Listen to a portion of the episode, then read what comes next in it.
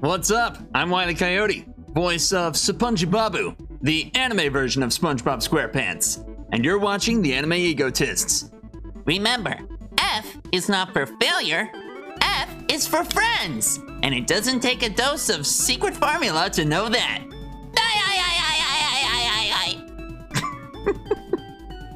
And welcome back to the Anime Egotists, where we once got kicked out of Hiffle. Yeah, we went to HE double hockey stick for real.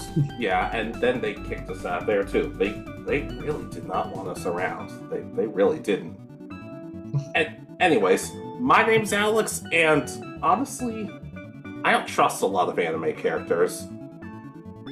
Neither do I. And I'm Richard. Yeah. and they shouldn't trust us either.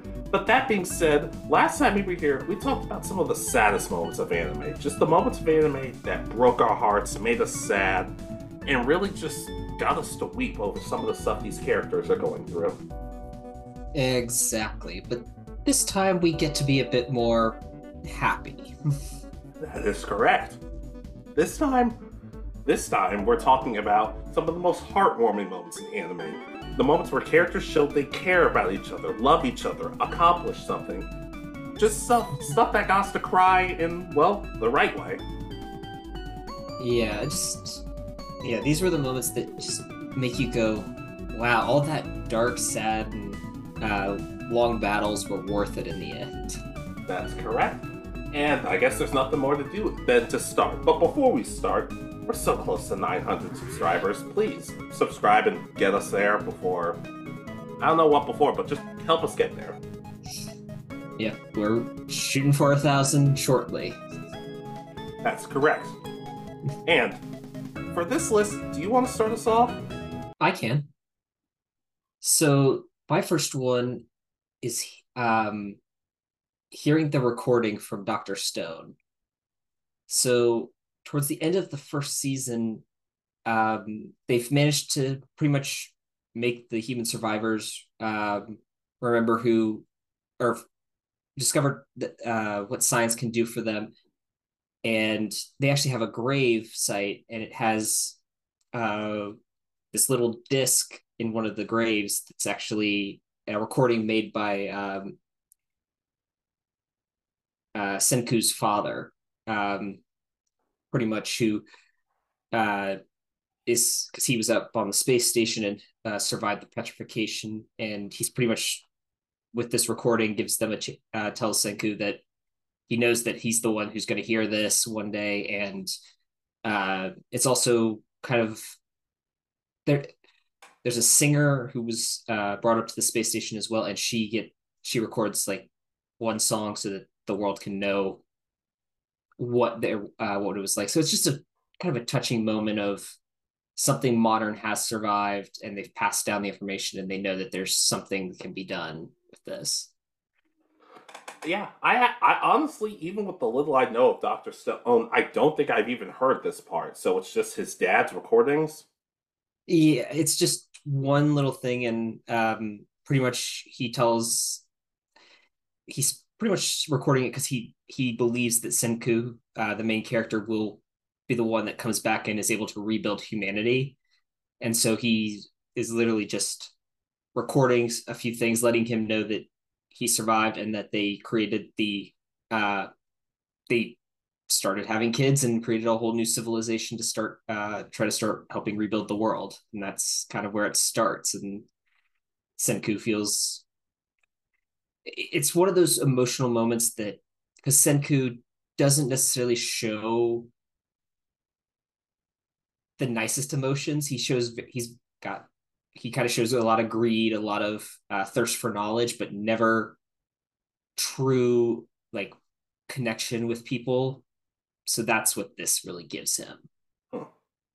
And I can understand that. Definitely, I can. Def- I definitely feel like it must have been a very touching moment. I can co-sign on to that. yeah i really enjoy that one All right. So my first one, go right ahead Saiki's birthday from Saiki K. okay All right. So at this point in the series, Saiki hasn't really warmed up to everybody yet, but at the same time, he's willing to help them all with his problems. And at first, he kind of realizes everybody's kind of avoiding him. So he thinks to himself, oh, this must not be good. But it turns out they just realized it's his birthday. So they all want to do some, throw a party for him. Well, not realizing it's actually his dad's birthday, not his birthday. But I guess the show needed, a, the episode needed a plot. But ultimately, he, the main two people who I wanted to throw love to were both Kaido and Saiki's dad because everybody else gets Saiki this really weird gift, like a cake with his face on it, which he doesn't seem to appreciate. and just a bunch of we- other weird gifts. But Kaido, the kid with Chu- the delusional kid with Chunibyo, just says, "Oh, I just wrote him some letter." And uh, maybe I should read it. And Saiki kind of rolls his eyes, and Kaido basically reads the letter and says, "Hey, Saiki, I know you think it's weird I'm writing you a letter, but we've but I think we've become close. We've made a lot of friends with each other thanks to the start of the show. I know that deep down you're always looking over me, and I really appreciate that. So thank you for being born. And everybody starts crying over the letter, and Saiki's like, "Where the hell did this come from?" But you can tell deep down he legitimately appreciates it, especially once they get to his house for the party, and his dad says, "Well, Saiki." like, why don't you just go down there and spend time with them? And Saiki's like, I would just ruin the mood. But his dad tells him that they don't care about that. These kids like you and you like them. That's why they went through all of this. You're not going to ruin the mood because they want to be with their friend. So go down there and spend time with them. And Saiki says, Who are you to give me advice? And he says, I'm your dad. I don't know. It's it's just it was just a really wholesome, kind of cute way to end out the season. Finally, for Saiki to acknowledge, yeah, their pain, their pains in the neck, but they're my friends.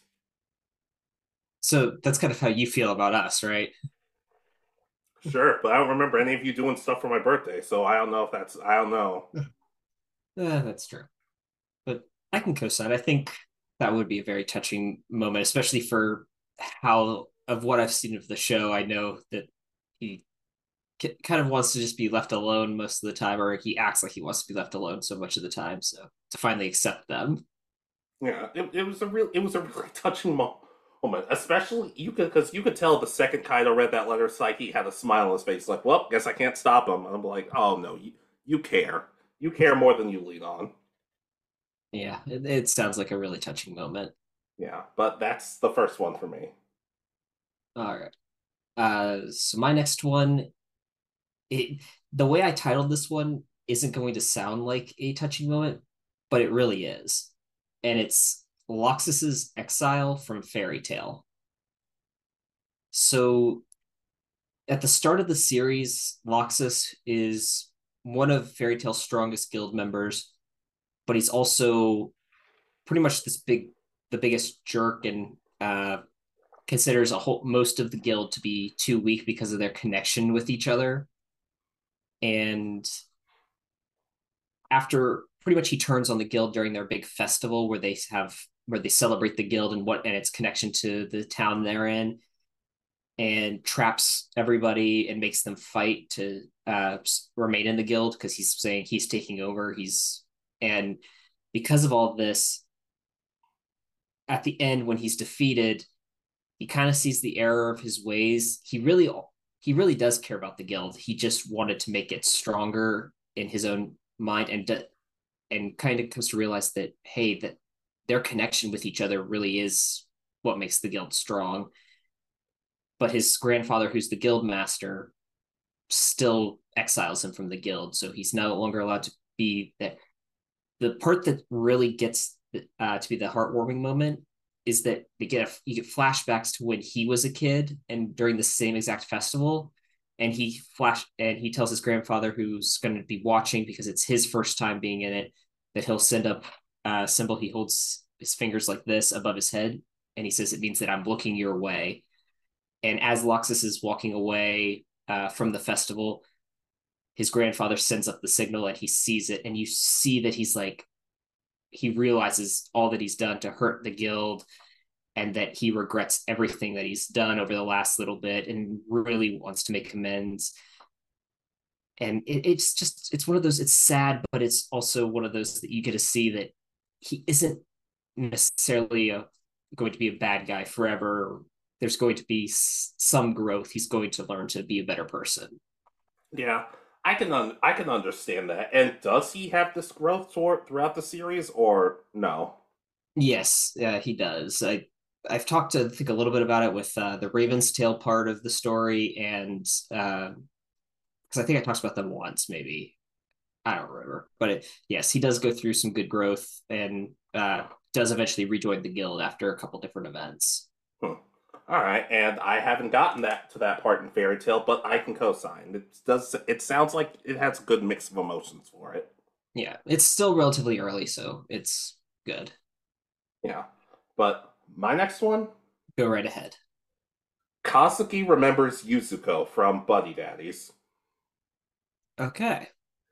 Honestly, a lot of people don't necessarily love the dead wife or the dead parent trope in anime, and trust me, I under I understand why. But this one was just done so effectively, I'm kind of okay with it. In Buddy Daddies, it's obvious they're assassins, obviously, and Kazuki ends up losing his wife in a battle. Well, so much so that he feels guilty about it. And the worst part about it is, it's not re- you. It's not necessarily somebody does it on purpose or somebody does it to get to him. It's just an accident but he still finds ways to blame himself for it. And ultimately, his sister in law, Karen, shows up, and uh, I'm not going to say they teased her being an antagonist, but they we didn't necessarily know at first is she going to be a good person or not. But ultimately, after finding him, she says, "I miss talking to you. I mi- like my sister would not blame her, would not blame you for this. Especially, she especially wouldn't want you to be all hung up and depressed and hating yourself about it." And Kazuki finally admits, he says, the reason I, I just don't want to remember her because it hurts too much. And it's so much different because a lot of other anime are like, you have to move on at some point. You have to move past at some point. But Karen tells him, look, those memories must hurt. But think about all the wonderful memories you've had of her. Think of all the amazing times and how much you grew because of her. And ultimately, like the two are, are back on good terms again. And the episode ends with the episode ends with Kazuki putting up a picture of him and Yuzuko back around the time they met. It's just a really touching moment because we finally get to learn really what's been eating at him the whole series. And at some point, you do have to move on with your life, but you can still keep the memories. It's like she says, memories aren't a prison.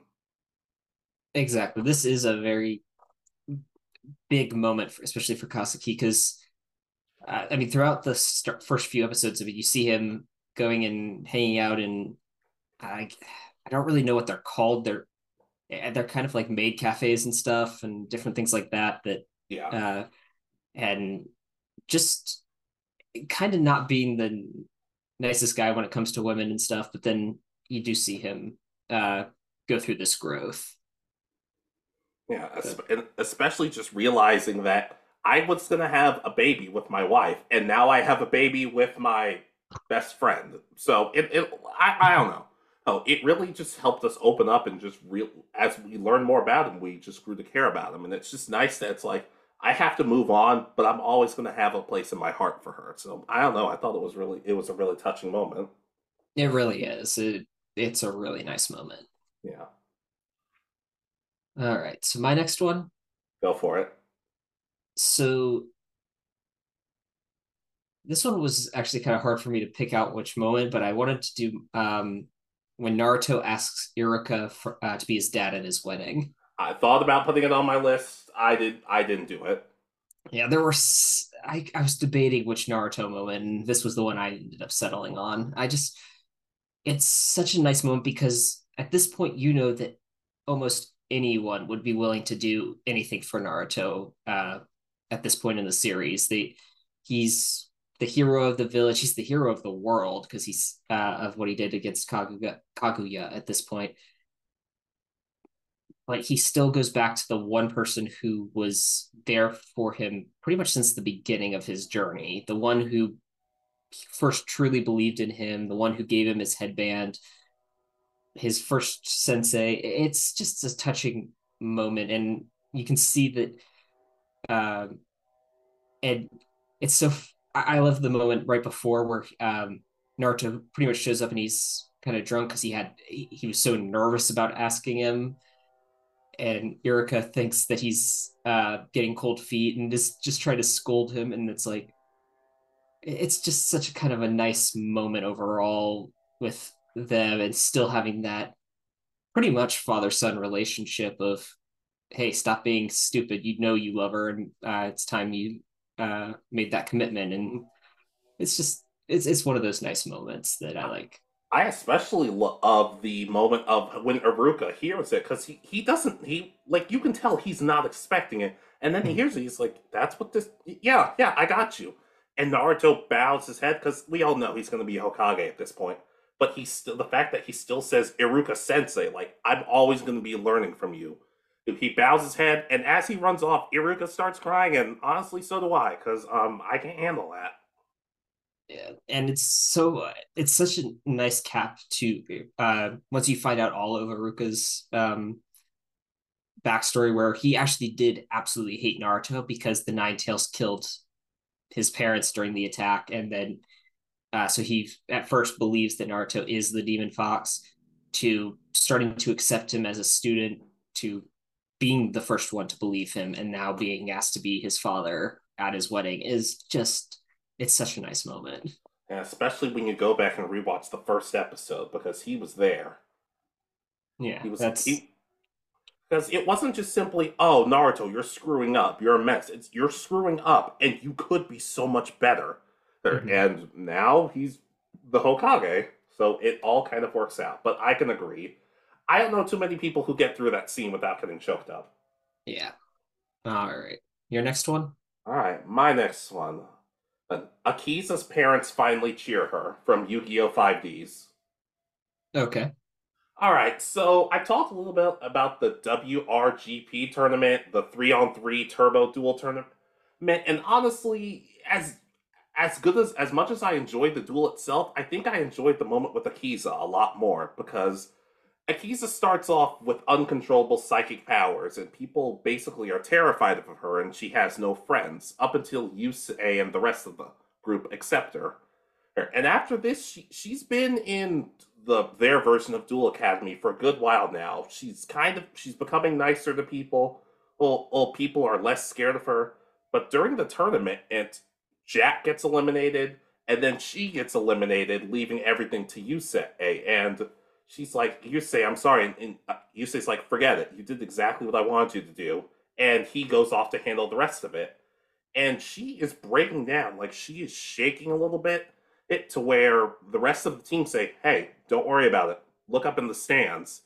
And her parents have not been the best of people. They've been terrified of her, they've pushed her away.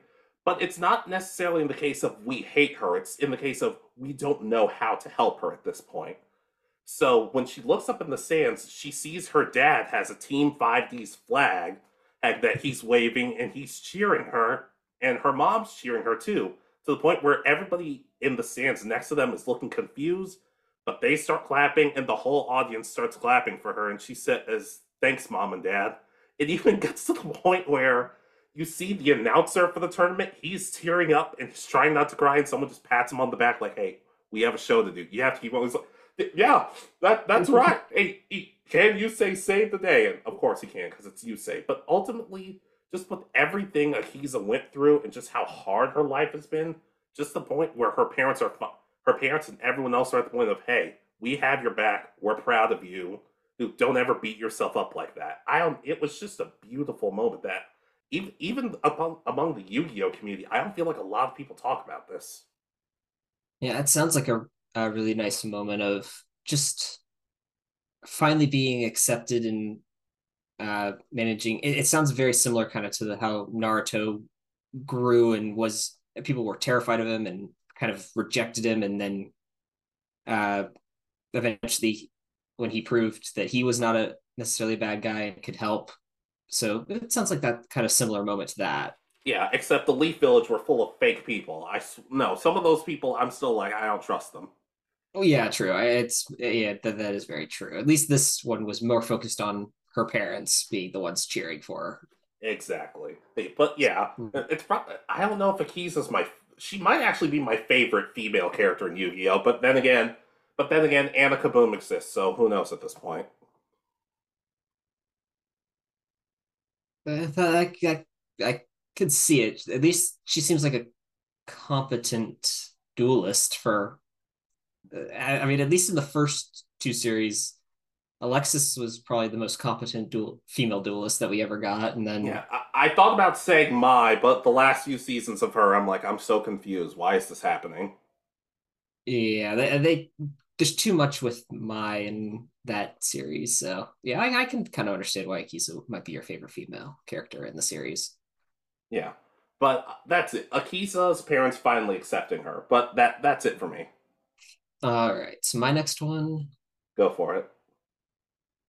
so this is a a really early moment in One Piece, and that's uh Luffy puts his straw hat on Nami before attacking Arlong. And it's just one of those moments that you know everything's going to be all right, despite the fact that we haven't even entered the final battle yet. And Luffy has put at this point his biggest treasure, his straw hat, on someone who at this point has uh betrayed him, stolen his ship, and uh, was pretty much working for another crew this entire time. And then um, the fact that she was betrayed by Arlong, uh, despite the fact that she probably should have figured that out long beforehand, it's still one of those sad moments where you feel when she starts breaking down because he's taken all the treasure she's gotten to try to buy her village's freedom from him.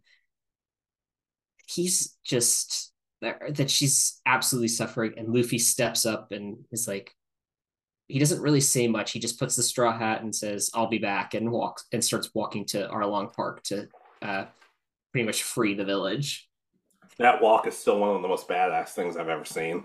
mm-hmm. I, I just everything this is the moment that most people say when they start watching one piece is what hooks them if you can get through the first kind of introduction arcs with uh, where you meet the original core four members of the crew. Then you get to this point, and it's like, wow, this is actually going to be an amazing show. Well, once you get past Sanji's Brook- Brooklyn accent, I guess that I guess anything's possible at that point. But no, I do remember really enjoying this moment of the arc. This moment of the arc, I especially just love how Luffy doesn't really hold it against her. He's like, I, I trust me, I, I get it. Even though he's a better man than me, because I'm like, okay, I'm gonna have to like mock a chop you or something. After that, we're good, but I'm I'm a little peeved. yeah, I mean, the fact that he still believes in Nami, especially after, I mean, she pretty much should have destroyed her arm. She took a dagger and stabbed herself in the arm multiple times to where she had the Arlong tattoo, and it's just, it's not a pretty moment, especially in the if you watch the version that's not censored like Four Kids did. Hey, hey, hey! Come on, that the Four Kids dub had some gems, especially especially Zoro in particular. But not this moment. This moment they changed a little too much. But uh, you're saying, uh, you know, you say that, but uh, the the Four Kids version is at least memorable. That's better. That's better than most anime nowadays. That could quite possibly be. No, but I, I can I completely co-sign onto that. I like I said, Luffy and the and the crew basically just saying, even though you did all this, we still have your back. Heck, and then like I said, the badass walk. Yeah, the badass walk is still. I mean, that's still considered one of the best moments in One Piece, no matter who you ask. Yeah, especially when people do memes of adding that cool Jimmy Neutron clone from that one episode, and they start putting him in the seat with it. yeah, but it's yeah. I can co-sign those. So my next one. Yeah, go ahead. Okay, from Persona Five, Futaba calls Sojiro dad. Okay. All right, so at this point, Futaba's basically come out of her shell a bit. At the same time, though, it's kind of hard for her to completely adjust to the world as it is. To the point where, for the longest time, you notice Futaba just calls Sojiro Sojiro, even though he's fully adopted her at this point based on everything she's went gone through. And when her uncle shows up at the cafe, Ren or Joker or whatever his name is, is he helps Futaba and the rest of the Phantom Thieves basically get ha- get him to have a change of heart. But social services basically still show up and say, "Hey, okay, you're both living with this guy.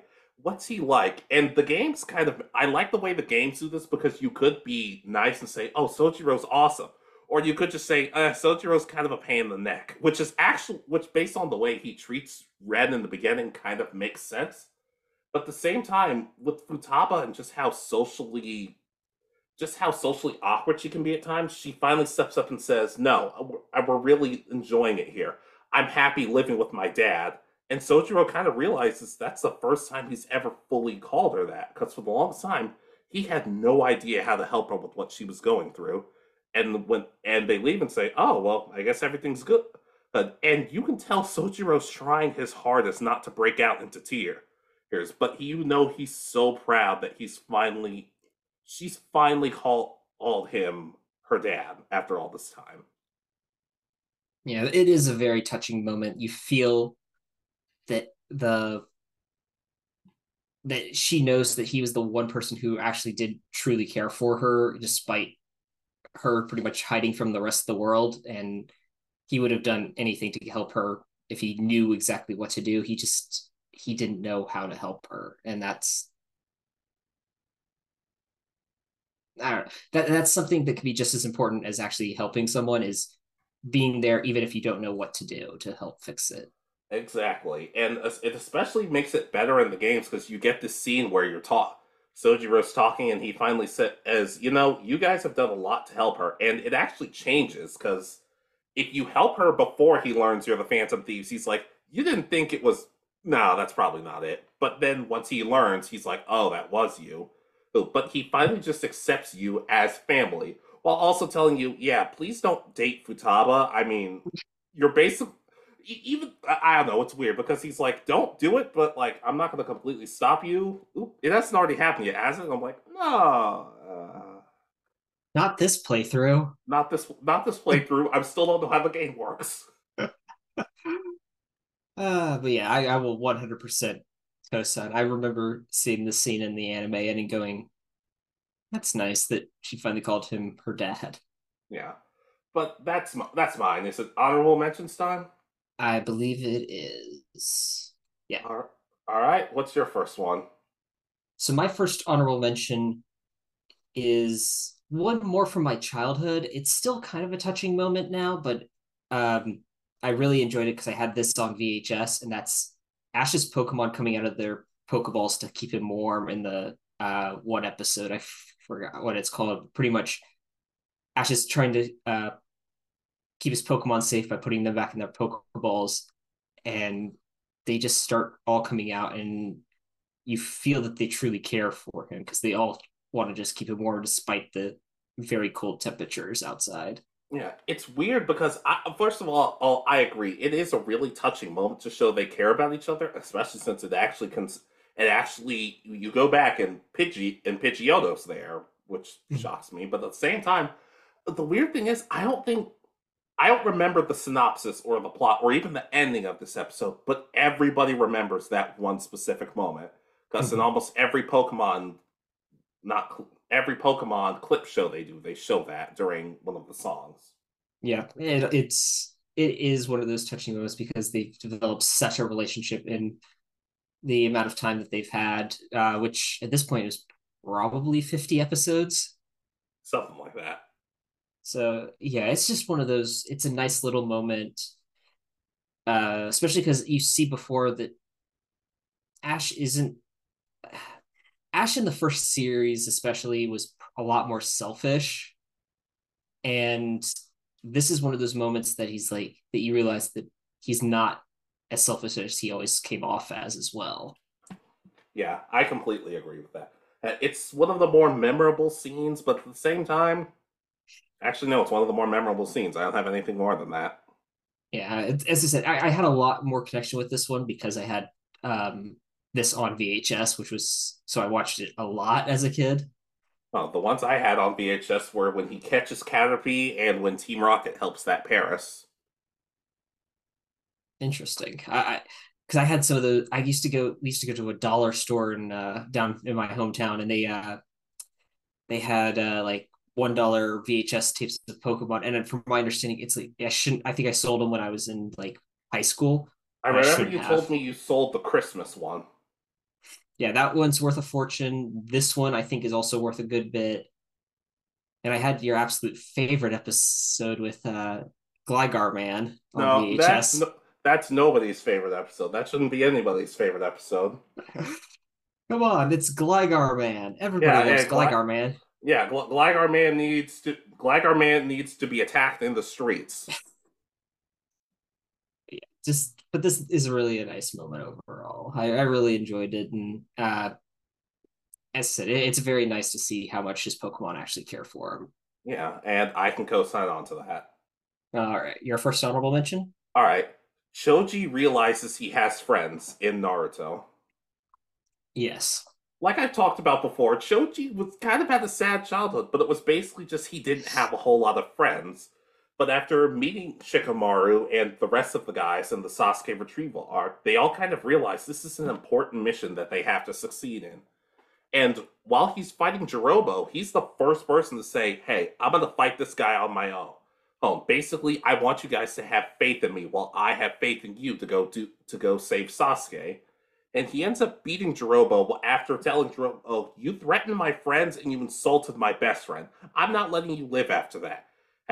But at the same time, as he's about to keel over, basically keel over from having those pills, he sees messages on the trees that the guys have left for him saying, "Hey, hurry up, head this way. What's taking you so long?" Um, and he's breaking down and he's having a montage of memories that he's had with the guy. Uh, and he's his dad always told him, Choji, you're going to be fine in life because you have the kindest heart out of everybody I know. And as he's about to collapse, he tells himself, You're right, Dad. I made some pretty awesome friends. And, yeah, uh, yeah, fun fact I watched this scene the other day and came downstairs, and my mom's like, I, think you're getting sick. Your eyes are kind of red. I'm like, uh, yeah, um, may- maybe I should. It's probably just I slept funny, but whatever. But I don't know. It's just one. It's probably one of my favorite happy scenes in Naruto. Just, but that's probably just because I love Choji so much. Yeah, it, it the and the comb- combining this with the fact that pretty much throughout, I think the same exact episode, we've he's also talking about how in his mind how if he takes the red pill that he's pretty much going to die, and he takes the pill at and you think he actually dies, but uh, but he gets to die happy knowing that he truly had friends and had made a difference in the end in this specific fight. So it, it is a very touching moment. Yeah, and Kishimoto says, ah, "No, you're getting more, but you're gonna ruin me down the line, line, right? No, actually, you're you're set. You're set for this series. Oh, I'll keep going then." Yeah, it's him and Shikamaru really don't change that much and actually And- remain relatively decent characters. And honestly, I'm completely okay with that. But anyways, just Choji realizing that he he's had friends and because it's not just for show, you know that they all have his back, and it's especially nice because at, later down the line, you see the Sasuke Retrieval Squad hanging out with each other a lot later in the series. Yeah, it, it's one of those. It's one of the most successful failed missions that I think we ever see in the series because they managed to pretty much cripple Orochimaru's organization for a little while because he killed they killed four or five of his strongest shinobi, and but they still lost Sasuke in the end. Well, at least for a couple of years, then they got him back. So it, it, it long term long term storytelling. It was part of their plan all along. Yeah. All right. So my next honorable mention. Go for it. So I don't know how heartwarming this one is, but it still it felt right to put it on this list, and that's um Serenity's first sight and actions in the Yu-Gi-Oh. That's a good one. That's a good one. It's it doesn't necessarily feel that heartwarming, but it, it also does as well, and that's why I put it on this list, and at least as an honorable mention. The first thing she gets to see is her older brother, who has just fought off mind control, saving his best friend and sacrificing himself. And then she jumps in the water, swims down, and saves her older brother. And it's just a touching moment because, I mean, she kept talking about the first thing she wants to see is her older brother, and she gets to see her older brother at his best. She gets to see Joey saving his best friend. Yeah, it's espe- just, as much as I as much as I don't love giving her credit, but Taya was kind of like, "Hey, don't take off your bandages yet," because she thinks if the first thing Serenity sees is her mind controlled brother, other, it's she's never going to recover from it.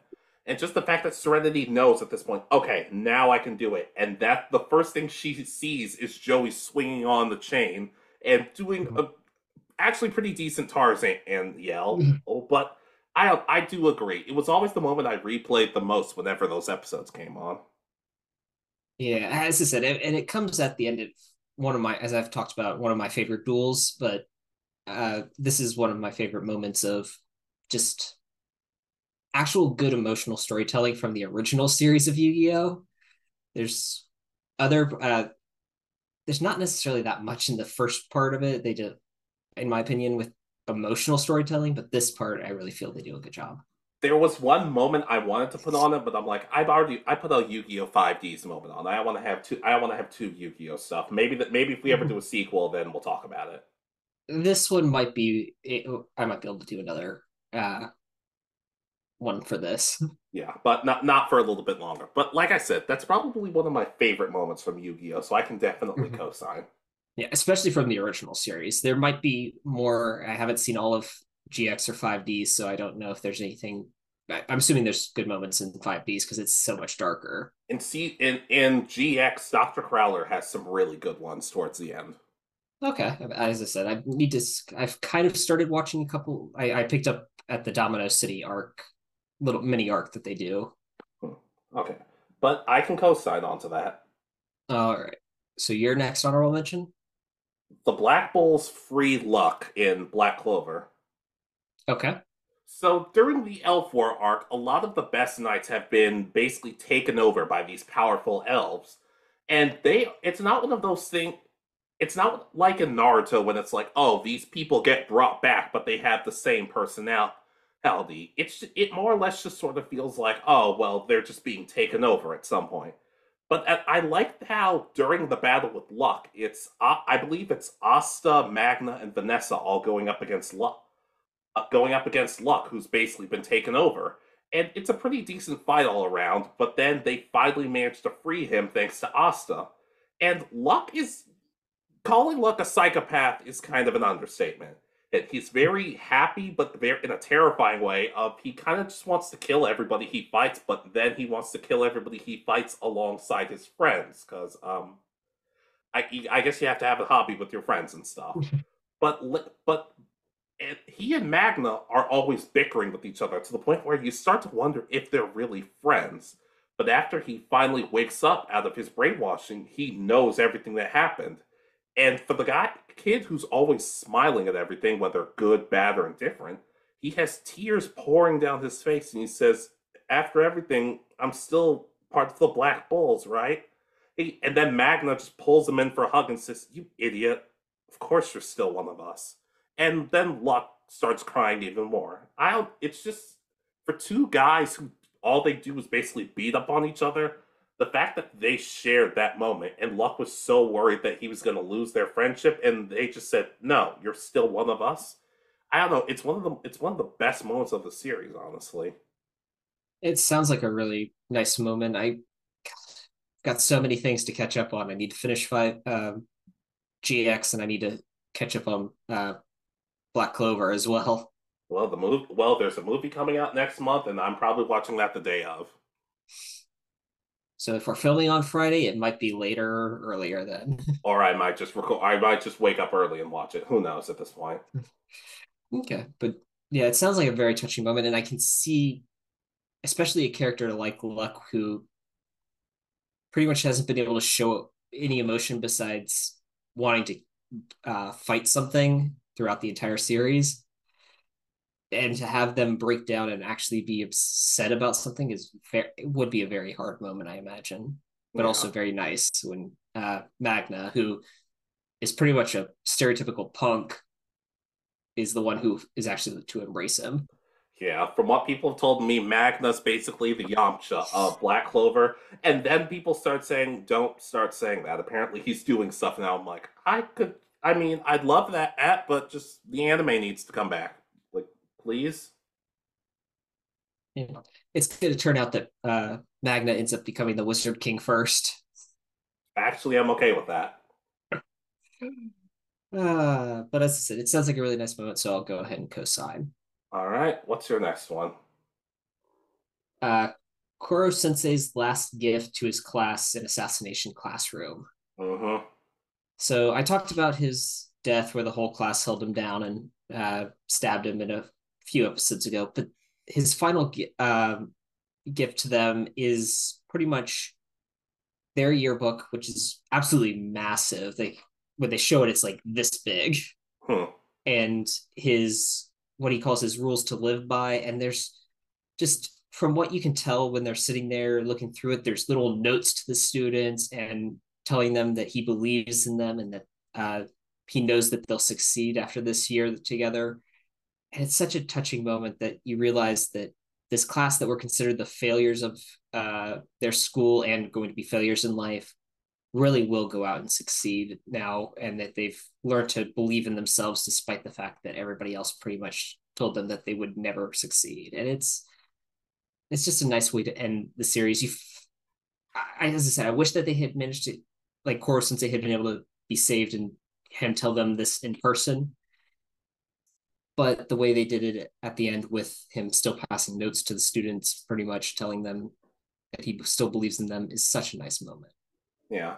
Yeah, you've t- you've talked about it before, and even I know people are like, I can't do this moment, and Mhm. like you can't just watch the moment again. No, I'm like, all right, yeah, well, fine, whatever you say.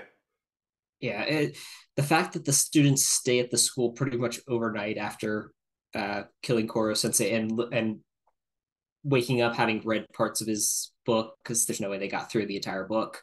It's just it, it's a nice little ending to the series. It's like the one. It's like One Piece. They, they they've none of them have ever actually gotten through that book. They're just like, oh, it's been like what ten years, and we still haven't finished it. Yeah, pretty much. Yeah, that that's about right. But yeah, I, I can co-sign. It does sound like I do. I do. Part of me does want to give this show a chance, but part of me is also like, well, I know how it ends, so what's the point? Yeah, I know. It's it's one of those, but there are good moments throughout the series. So if you ever do give it a Yeah, it remind it reminds I, me I of think Tor- you'll enjoy it.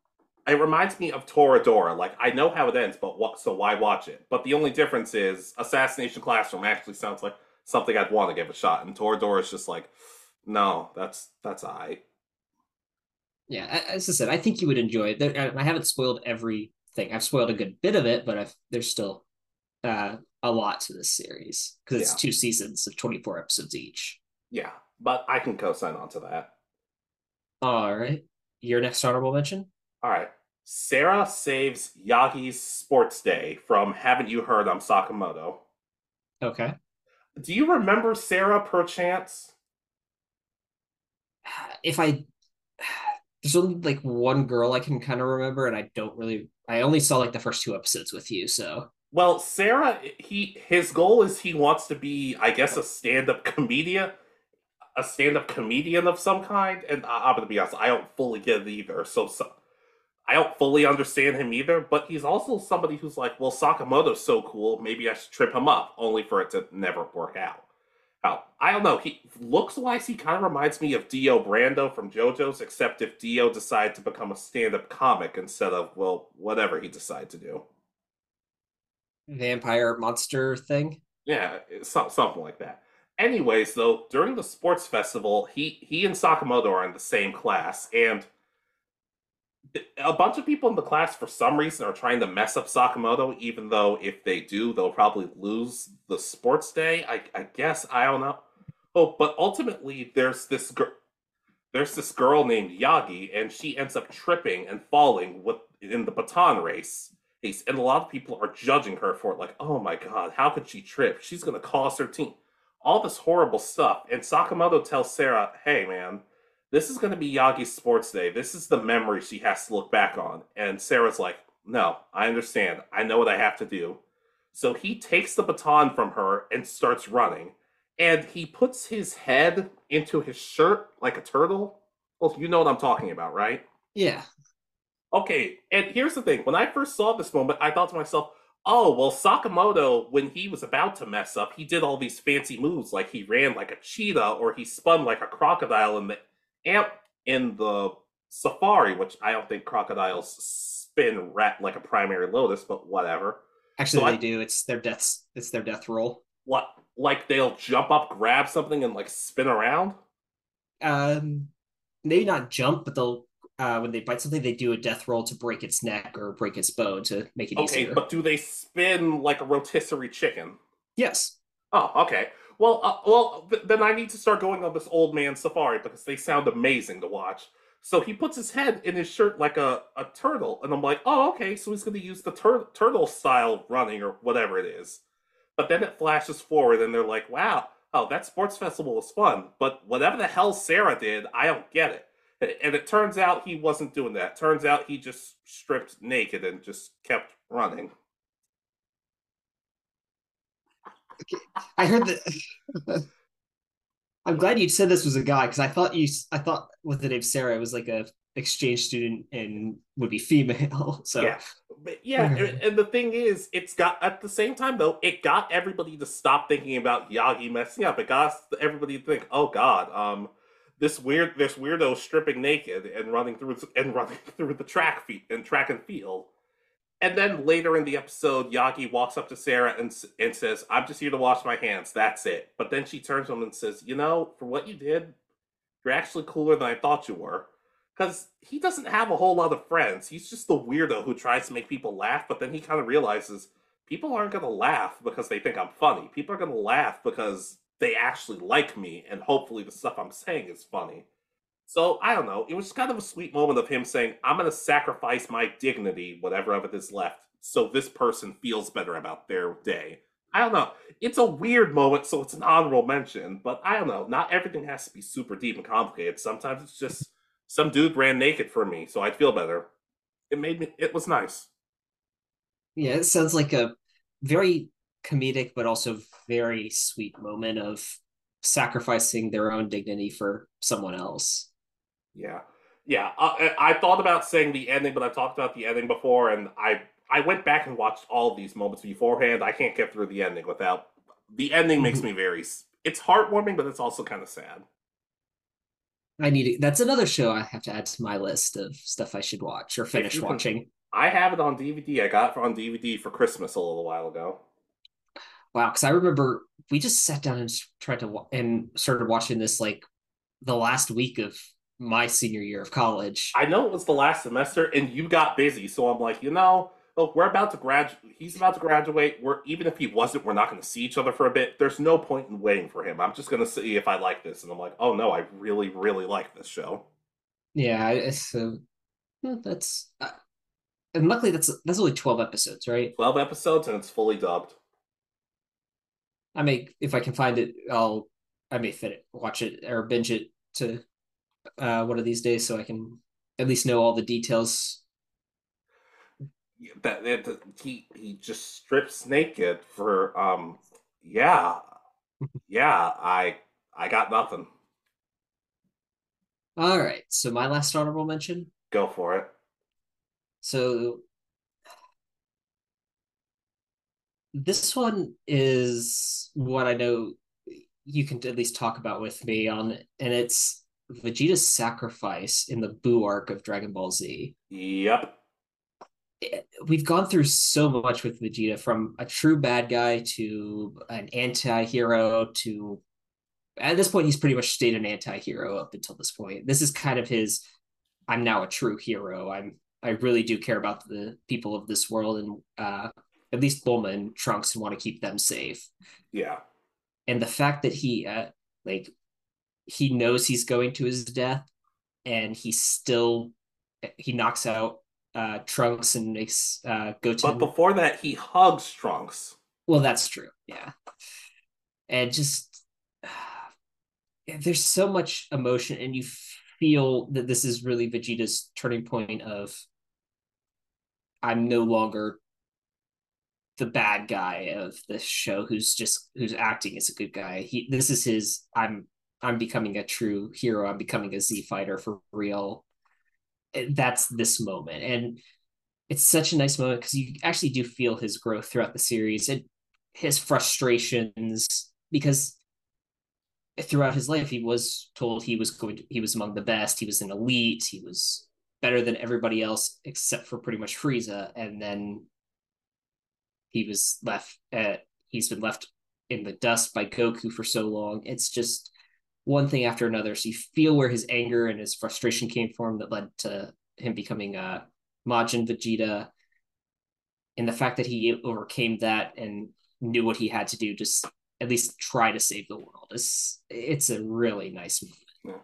Especially since he knows, like Piccolo told him, hey, you're not going to the same place Goku did. Goku spent his life helping people, risking his life, sacrificing his life. If he's going to heaven, I can't say the same about you. And he's like, oh, oh well.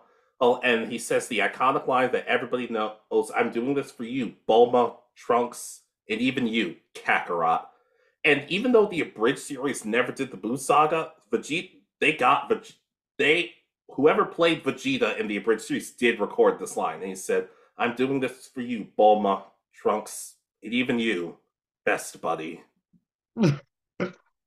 Ah, uh, that is so nice. As I said, this is one of those moments that if the abridged series had ever gotten to, I don't know how they would have handled it. I I have a feeling it would have been like it, it pro- they they knew how to do emotional moments still, so I could have I could have seen this being a really nice moment. Yeah, for all the flack the Buu saga gets, this is every this is a moment that I don't think anybody has a problem with.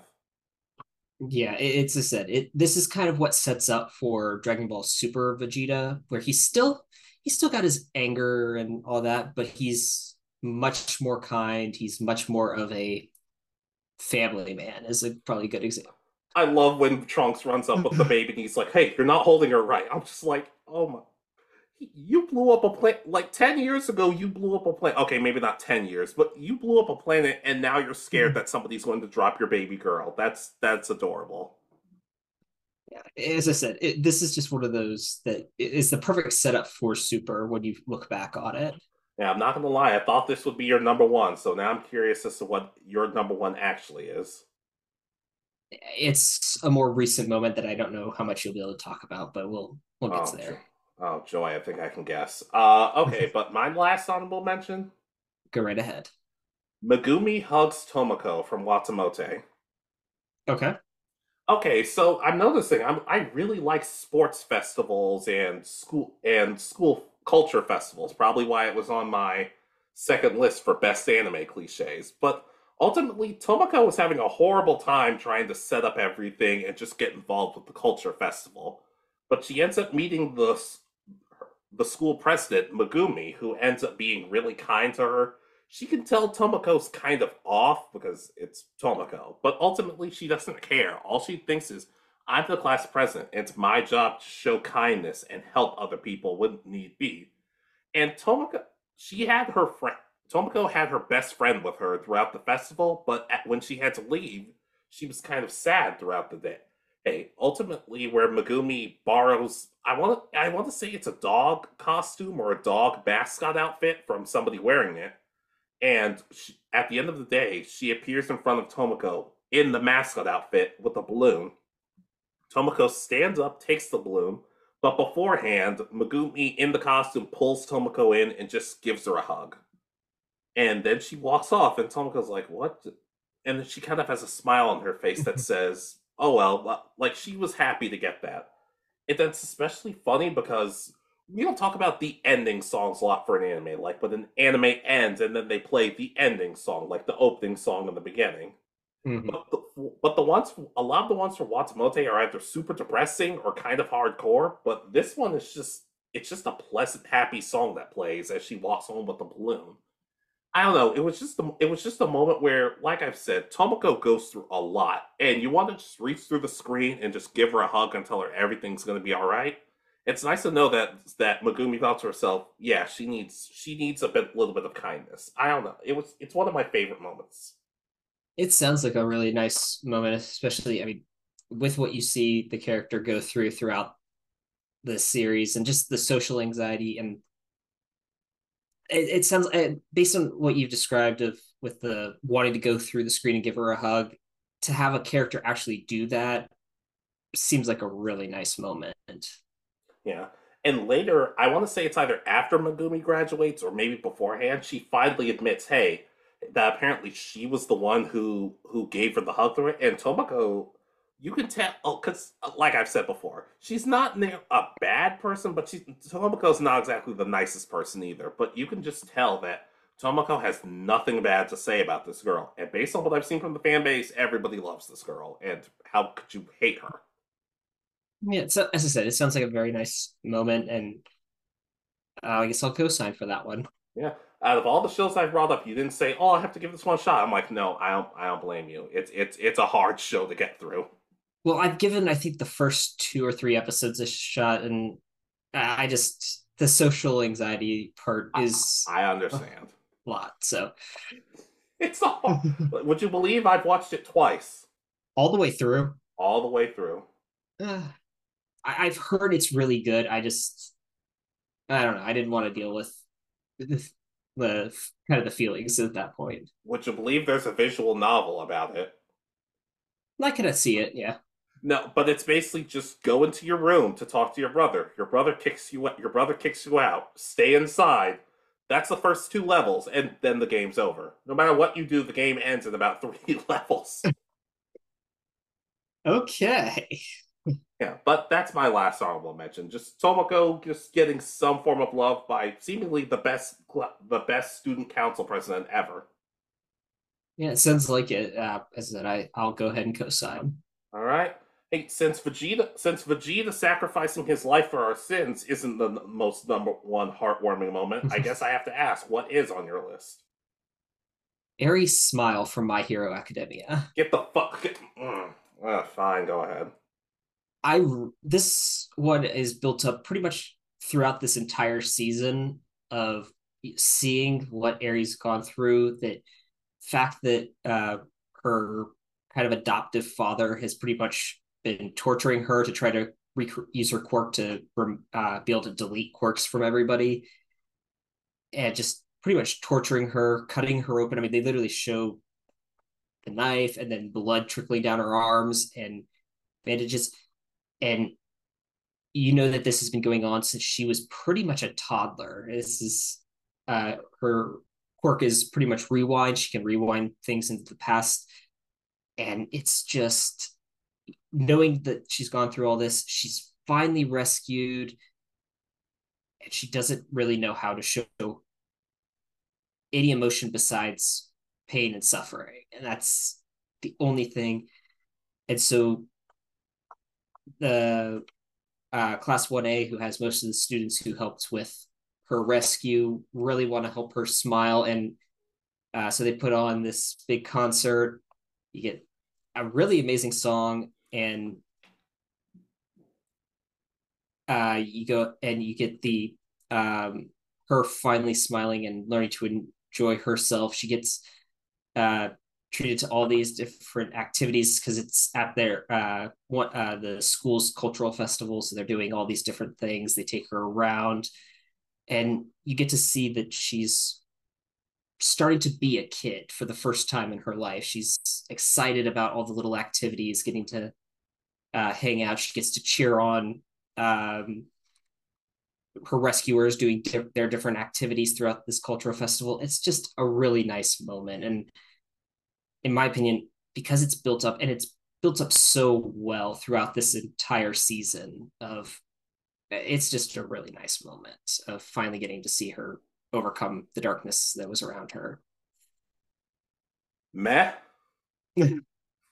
I know you don't like my hero, but this is I've never seen my hero. What makes you think I can't say I don't I can't say I don't like it. I've never seen it.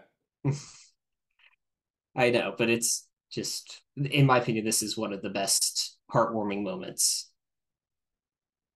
yeah i i mean i guess i can part of me doesn't want to because you keep bringing up gligar man like he means some like he means something that he's not a parasite on our culture and everything wrong with society but i do even i've heard from other my hero fans this is one of their favorite moments i don't know if it's their de facto favorite moment but i know it's definitely up there yeah as i said it's by the community in total it's one of the it's considered one of, if not one of the best, or if not the best moment, but it's uh, of the heartwarming moments, it is the most heartwarming moment in the series. I've so. heard. Oh no, I've heard. I've heard people say it was all my comforting Todoroki, but sure, why not? Heartwarming, I would say this trumps that. By how, how, how, how, the hell? Should, how the I, I can I call I can call them and ask them, hey, what do you think of Richard's takes? And they can say meh, like I did, but who knows? All right, but your final one. All right. Uh wow, I didn't have a single Pokemon one on here. I'm kind of proud of myself for that. But since you decided to go with the Dragon Ball Z Buu Saga moment, I decided to as well. Okay. Goku returns after seven years. Okay. This because Goku because look, a lot of people say Goku should have stayed dead, and in a like you can argue back and forth on that one. But I love the idea that Gohan gets told, "Hey, Goku's going to be returning for one day to compete in the tournament. And you can you can tell he's excited. You can tell he tells Chi Chi and everybody like, "Oh, cool, Goku's going to be back." They're awfully relaxed about it. I know. It's like, "Oh, he's coming back from the dead. Cool, whatever, ever." And when Goku first gets brought back in the Saiyan saga, there's not a lot of time for celebration because you know everybody's dying and everything. but when he, but when Gohan says, "Hey, I'm gonna go look for him," uh, maybe he's already on the tournament rounds. Nope, he appears right in front of them alongside Baba, and oh my god! look, I, I, look, I appreciate Dragon Ball Z Kai for what it did. Made it faster and made it better, pay, made it easier pace so you can get through it faster. But the original version just did this so much better because everybody gets a moment that gets milked and Go- and Goku's like, "Wow, Gohan, you've grown so much." And everybody kind of gets their own like stare off with Goku. Like Krillin's trying his hardest not to cry. I Piccolo has a little bit of a smile. Oolong in particular had a moment like he was not re- like he couldn't process what was going on, and, he tells everybody, "Well, are you guys just gonna stand there?" And almost everybody from Dragon Ball and Gohan just run up, scream Goku, and just hug him. Mm-hmm. And then it gets to a, another controversial topic Goku and Chi Chi. And Chi Chi says, I miss Goku. I miss you so much. And Goku just, I don't know why this part gets to me in particular, but Goku just says, I miss you, Chi Chi. And I'm like, they care about each other. I'm so happy to see it. But then he sees Goten. He's like, wait, there's a little me behind you. And Goten's noticeably nervous, and I can't really blame him. Um, and he says, hmm. I'm Goten. And Goku doesn't say anything stupid. There are no stupid jokes here. There's no silly moments. He just gently says, I'm Goku. It's nice to meet you. And after some hesitation, Goten runs up and hugs his father, who he's never met and thought he would never get the chance to meet. And they bond instantly. It's just so beautiful because even though it's one day, they don't care. They're happy to see their friend and and the, and there are some tears by them, and it kind of makes sense. It's it's just it's one of it's one of the most beautiful moments from even if Goku had completely stayed gone, little moments like this always would have been cool to see, whether he stayed away or not. Yeah, I can 100% agree to this. It's a very heartwarming moment because you feel like they're not used to death being a long term thing. I think the longest anyone's been dead is like six months in the entire series. Something like that. So the fact that Goku pretty much said, I'm not coming back, I'm too much of a risk and all that, and then but he gets today to come back and spend a day doing what he loves with the people he loves is a very heartwarming moment and you get the everybody's reaction really does feel genuine of hey we're we're finally getting to see you again after all this time, and it, it is really nice. Yeah, I thought about the moment where he tells them, "Hey, so it turns out the old man gave me his life, so I'm back permanently." But I don't know, this one just got to me so much more, especially especially Goten running hang up out of things because we look everybody makes the jokes goku's not a great dad and i don't really agree with i don't even like the, most of those jokes but just the idea that that he and goten immediately bonded like it's like we have one day. Let's let's make it worth it, and just everything. Mm-hmm. I, I don't know. It's it's one of my favorite scenes from the show. Oh, just because it really captures everybody perfectly. Like they're all happy to see him, even if some of them, like Android 18, haven't really gotten to know him yet. Yeah, if pretty much everybody there knows that he's the hero that saved the world more than his own fair share of times, and it's just yeah, it's it, as I said, I'll 100% co-sign. This is a very touching moment. Yeah, uh, and I know just like everybody else, if if there was somebody who's passed on who they told me, hey, you get to see this person for one more day, I'm like, yes, do it. Let's let's do it. What do you what do you want to do? But Yeah. and of course, to me, that that that's why I'm glad Goku came back because you because he is look, he's still the heart of this franchise. And shot eyes like you still some of the most touching moments you get from him, whether he means to do it or not. Exactly, and yeah, there really isn't a Dragon Ball franchise without Goku. It's there's no way I don't think it could continue the way it has without him. Yeah. But what if you guys were in it? No. Have you seen us? You've seen us. We'd make it worse. Yeah, we'd probably get beat up in the kids tournament. Don't stop. I want to say no. I want to say no, but we've also done that video about us in the Dragon Ball universe, so I'd like to think we're competent. Probably not.